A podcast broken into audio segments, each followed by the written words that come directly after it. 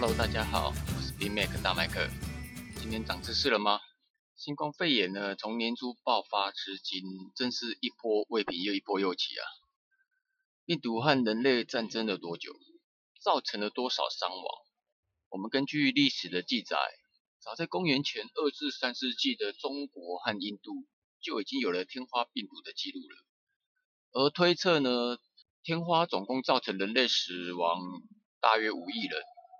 这个数字呢，已远远超过了人类战争死亡人数的总和，也难怪科学家们在预测世界末日的可能选项呢，病毒永远是其中最大的可能。今天我们就一起来聊聊病毒。人类呢，有很长一段时间一度以为病毒只是一个有毒物质，是一直到了一九三一年，德国工程师恩斯特鲁斯卡和马克思克诺尔。发明的电子显微镜才被人病毒才被人类发现，而所有的病毒呢，它都是 DNA 或者 RNA 的核酸与保护基因的蛋白质外壳所组成的。所以讲穿了，病毒呢，它就只是一个遗传讯息的分子，它甚至都不不能称为是一个细胞，而它呢，体积非常的小，是一个纳米等级的尺度。如果我们把三万到五十万个病毒一个一个紧紧靠在一起排列起来，才能达到一公分的长度。那我们说到病毒呢，就不能不说到细菌因为病毒和细菌一样，都会造成大流行的传染病。只不过呢，大部分的细菌造成的疾病都可以用抗生素来治疗，但是病毒却很少有药物可以治疗。大多都是靠疫苗来预防，就像天花病毒最后也是靠着全球性的施打疫苗来终结。接下来呢，我们再来说说那疫苗是如何来对抗病毒的。免疫力呢是自是人体自身的防御机制，是人体识别和消灭外来侵入的任何异体，包括病毒、细菌等。它就像是身体的一一个体制内的正规军。例如白细胞、B 细胞、T 细胞，一旦身体进入一个强大的敌人了，正规军打不赢，身体就会生病。这时候身体最好的办法呢，就是找佣兵，也就是特种兵来支援。川普就是用这种方式，从已经康复的人身上取得抗体，然后打入他的身体里面。也就是说，找有实战经验的特种兵来支援。所以，川普他就像神机般的在短短四天内就好了，可能他是天选之人啊，其他人可能不会这么快。但由于这些特种兵是属于雇佣兵，所以不会待太久，差不多六个月他也就会离开了。所以，川普六个月后如果又又靠近这些病毒源，那他可能会再会被再次感染。那如果才才能够长时间的有这种特种兵，那还是需要病毒，还不抱歉，还是需要疫苗。疫苗呢，就是找一些比较弱的病毒和身体内的正规军做一场实战演练，直到我们身体里面训练出一批专门打击这种病毒的特种兵，而且是常驻的，那人类呢才可以确定不会被该种病毒攻击。当然了，病毒是。很容易变异的，所以通常一种疫苗也只能对抗训练出一种特种兵。如果病毒变异了，那这一批特种兵就又没有效果了，他就必须要再注入新的疫苗来训练。既然我们知道疫苗是最有效的办法，为什么我们到目前为止对病毒好像束手无策？其实是由于大部分病毒来得快去得快，科学家很难完整的去研研究疫苗。而且这里面还有一个经济考量，我觉得这也是最重要的。像这次新冠肺炎造成全球大规模的感染，药厂和个别的研究机构肯定会投入大量的资源和资金来研发疫苗，因为全球感染的人数够多，而且大多集中在发达国家，也就是花得起钱的国家，所以他们一定会积极研究出疫苗，这个是很实际的。不然像以前的 SARS 就没有疫苗。因为感染人数不够多，研发疫苗所投入的金钱肯定赚不回来。基于现社现在的社会是一个资本主义为主的经济体，所以所谓的免费人员也是一样，不可能被实现，除非人类的经济制度有所改变，不再是以货币制度作为衡量的准则。至于日常生活中，我们常常说用酒精，酒精可以来杀菌，那为什么不是杀毒？酒精最好是百分之七十五的浓度，而不是百分之九十五的浓度。为什么反而越高浓度的反而效果不好？其实这里面是因为高浓度的酒精会让细菌表面的蛋白质迅速的凝固，可是因为它这个速度实在太快了，导致酒精无法继续往内渗透，对某些细对某一些细菌来说，它的内部仍然是活的，所以杀了等于没有杀。而杀菌效果最好的酒精，经过研究实验，它是介于百分之七十到七十八之间。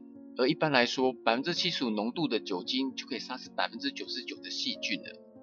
所以对于杀死细菌而言，酒精实在是一个呃又便宜又有效的方法。但是要对付病毒，那就没有这么简单了。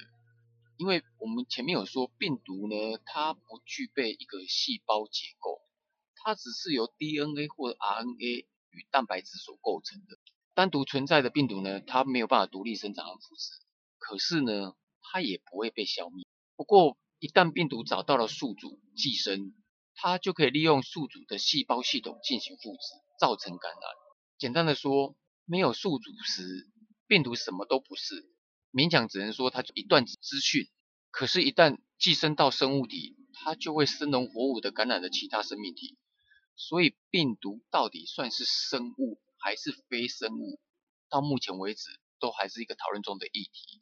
科学家并没有办法完整的定义它病毒到底是什么。非洲猪瘟的病原体它就是一种病毒，这也是为什么在冷藏与冷冻的猪肉上，虽然病毒没有被活化，但是它也没有死亡。它甚至可以存活三个月到十三个月到三年，相当的顽强。这也就是为什么人类从那么久以前几千年来，我们一直在对抗病毒，直到今天医学发达的今天，我们依旧无法有效的对抗病毒。但病毒它也不是杀不死，它只是没有像细菌那么简单，靠酒精就能够解决。而目前杀死病毒的方式啊。我指的这边所说的杀死病毒方式，是指在人体外，基本上有两种，有两种方式可以杀死病毒，就是第一个，加热到特定的温度，并且要持续一段时间，通常特定的温度大致上可能会在五十度以上，而要持续一段时间，才有办法让 DNA 与 RNA 变性失去活性。大家听到这个温度大概要在五十度以上，所以我们可以知道，其实即使到了夏天。病毒还是有可能持续存在的。那第二种方式呢，其实是用次氯酸水，也就是漂白水这一类能够破坏病毒蛋白质外壳的成分来消毒。目前比较有效的方法就是这两种，一种就是次氯酸水，一种呢是提高温度到五十度，而且要持续一段时间。病毒对于人类而言呢，其实它就像是一个魔鬼一般的存在，但其实对于地球生命而言，人类又何尝不是魔鬼一般的存在？我们知道地球这个生态系里面，其实所有的物种都有它必须要扮演的角色。那病毒在这个自然界中，它到底扮演着什么样的角色呢？其实，在水生生物的生活环境中呢，病毒的数量是最多的。光是一公升的海水中，就含有十的十次方个病毒。而且，它们在海洋生态系和淡水生态系的调节过程中，扮演着非常重要的角色。水中的噬菌体病毒啊。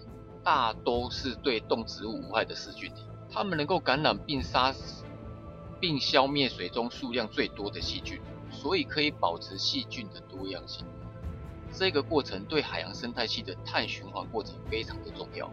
因为噬菌体的感染而裂解的细菌呢，它会释放出有机分子，而这些有机分子能够促进细菌的新生以及藻类的生长。说到这边，我们就知道海洋生态系统中病毒扮演着重要角重要的角色。它们能增强海洋生物的呼吸作用，每年呢可以使大气中的二氧化碳含量减少约一百一十亿吨。这些病毒呢每天能杀死百分之二十的海洋微生物和百分之五十的海洋细菌。通过淘汰微生物啊，病毒能够确保产氧的浮游生物有足够的。营养进行高速率的光合作用，最终维持地球上的大部分生命。而根据研究害虫的研究人员还发现，病毒对于族群控制至关重要。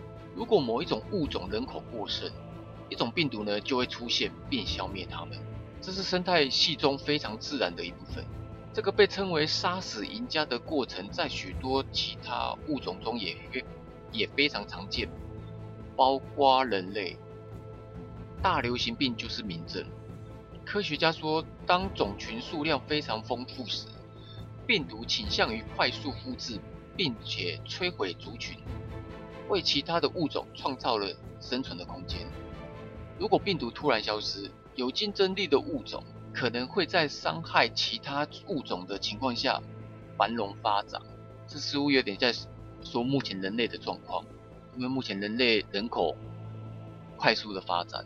其实已经压迫到非常多的物种，所以或许病毒这一次的侵袭，可能也是给人类的一种警告。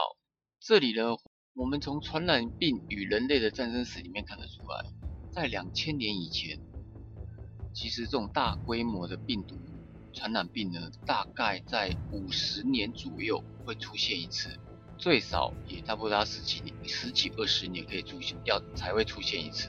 但我们从两千年之后，比方说两千零二年 SARS，两千零九年 H1N1 病病毒，两千零一十二年中东和南非的 MERS，两千零一十三年西非爆发的伊波拉病毒，二零一八年刚果的刚果伊波拉，二零一九年这一次的新冠肺炎，我们会发现，其实病毒袭击人类的时间在缩短。通常都在五年内，病毒就会再次攻击人类。这可能也就是因为病毒它正在有效的控制着地球上的物种，而人类是目前病毒的头号敌人，而且已经威胁到其他物种的生存空间。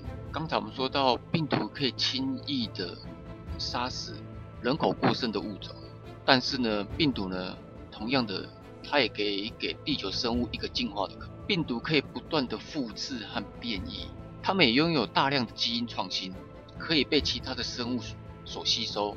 病毒呢会通过将自己插入宿主的细胞，劫持它们的复制工具进行复制。我们想想，如果这种情况发生在生殖系生殖系统、卵子和精子内，那么病毒的代码就可以传递给下一代，成为永久的结合。所有人被病毒感染的生物里都有机会吸收病毒的基因，并且利用它们的优势。将新的 DNA 插入基因组是进化的一种主要的模式。换句话说，如果病毒消失在地球上，将会影响地球上所有生命的进化潜力，包括人类自己。据估计啊，病毒成分占人类基因组的百分之八，而哺乳动物基因组中通常散布着大约十万个源自病毒的残余基因。病毒代码通常展现为惰性的 DNA 片段，但有时它会赋予它新的有用的，甚至是必要的功能。例如，在2018年，有两个研究团队分别做出了惊人的发现，就是有一种病毒编码了一种蛋白质，而这种蛋白质呢，通过在神经系统的细胞间传递讯息，这也就是我们为什么会有长期记忆的关键作用。所以，如果没有病毒，我们或许人类的记忆没有办法永远都只有短期记忆，而没有长期记忆。我们刚才说地球这个生态系呢，所有东西都是保持一个平衡的状态，没有东西是没有天敌的。但是我们似乎想不到病毒它它天敌是谁啊？它这么小，谁能够吃掉它而不被它感染？其实这个东西呢，我们还蛮喜欢的。一种就是螃蟹，另外一种就是海绵。在实验中啊，海绵在三十三个小时内可以将病毒的存在减少百分之九十。海绵这种动物虽然很低等，但它们可是杀毒方面的佼佼者。病毒分裂的速度很快，只要它环境条件适宜，它们就会疯狂的繁殖。在海洋中的动物正是扮演着制衡它们的角色。可是呢，最近几十年来，气候变化加上人类的滥捕。许多海洋动物呢都面临着灭绝的危险，所以随着这些海洋病毒制衡者的数量不断的在减少，病毒平衡终有一天会被打破。其后果我们真的很难预料。不过这也也可能是导致这二十年来病毒攻击人类的传染事件非常明显的高于十九世纪。说到这边，我们可以再做一点深入的探讨。大家有没有觉得病毒很像是地球的天地共？它是最终掌管地球种族数量的那只看不见的手。某一种物种繁衍过多了，侵害到了其他物种，病毒呢就会出来干预。而且呢，病毒呢也会在适当的时候出现，来帮物种进化。前一阵子呢，就有科学家做过多年的分析，发现人类的智齿啊，其实在我们新一代的人当中，已经有百分之二十的人不会再长智齿了。这种人数呢，还在慢慢的增加当中。当然，我们不知道智齿对人类意味着什么，算是进化吗？还是退化？这个我们真的没有办法知道。或许只有站在上帝的视角，才会知道人类的这些改变。是否为一种进化？好啦，今天就说到这边。相信我们跟病毒的战争还会持续下去。至于未来的结果会是什么，我们只能祷告上帝或者是造物主，能够让我们人类持续的在地球上生存下去。拜拜。